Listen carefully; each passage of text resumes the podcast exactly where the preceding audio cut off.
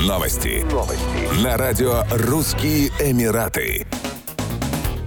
Путешествия в Объединенные Арабские Эмираты этой осенью подешевели на треть, сообщил доцент кафедры гостиничного и туристического менеджмента РЭУ имени Плеханова Роман Гареев. По его словам, стоимость поездки в ОАЭ в сентябре-октябре на двоих стартует от девяноста тысяч рублей. Еще одной страной с существенно сниженным ценником стал Ливан, куда тур на неделю для двоих стоит от ста восьмидесяти тысяч рублей. Объединенные Арабские Эмираты наряду с Турцией и Египтом стали самым популярным направлением по продажам пакетных туров на осень у туроператоров России. России. Уточняется, что спрос в целом повторяет тенденции две тысячи двадцать второго года. Отмечается, что в ОАЭ на осень россияне бронируют в основном четырехзвездочные отели. По Египту и Турции пятизвездочные отели с системой «Все включено».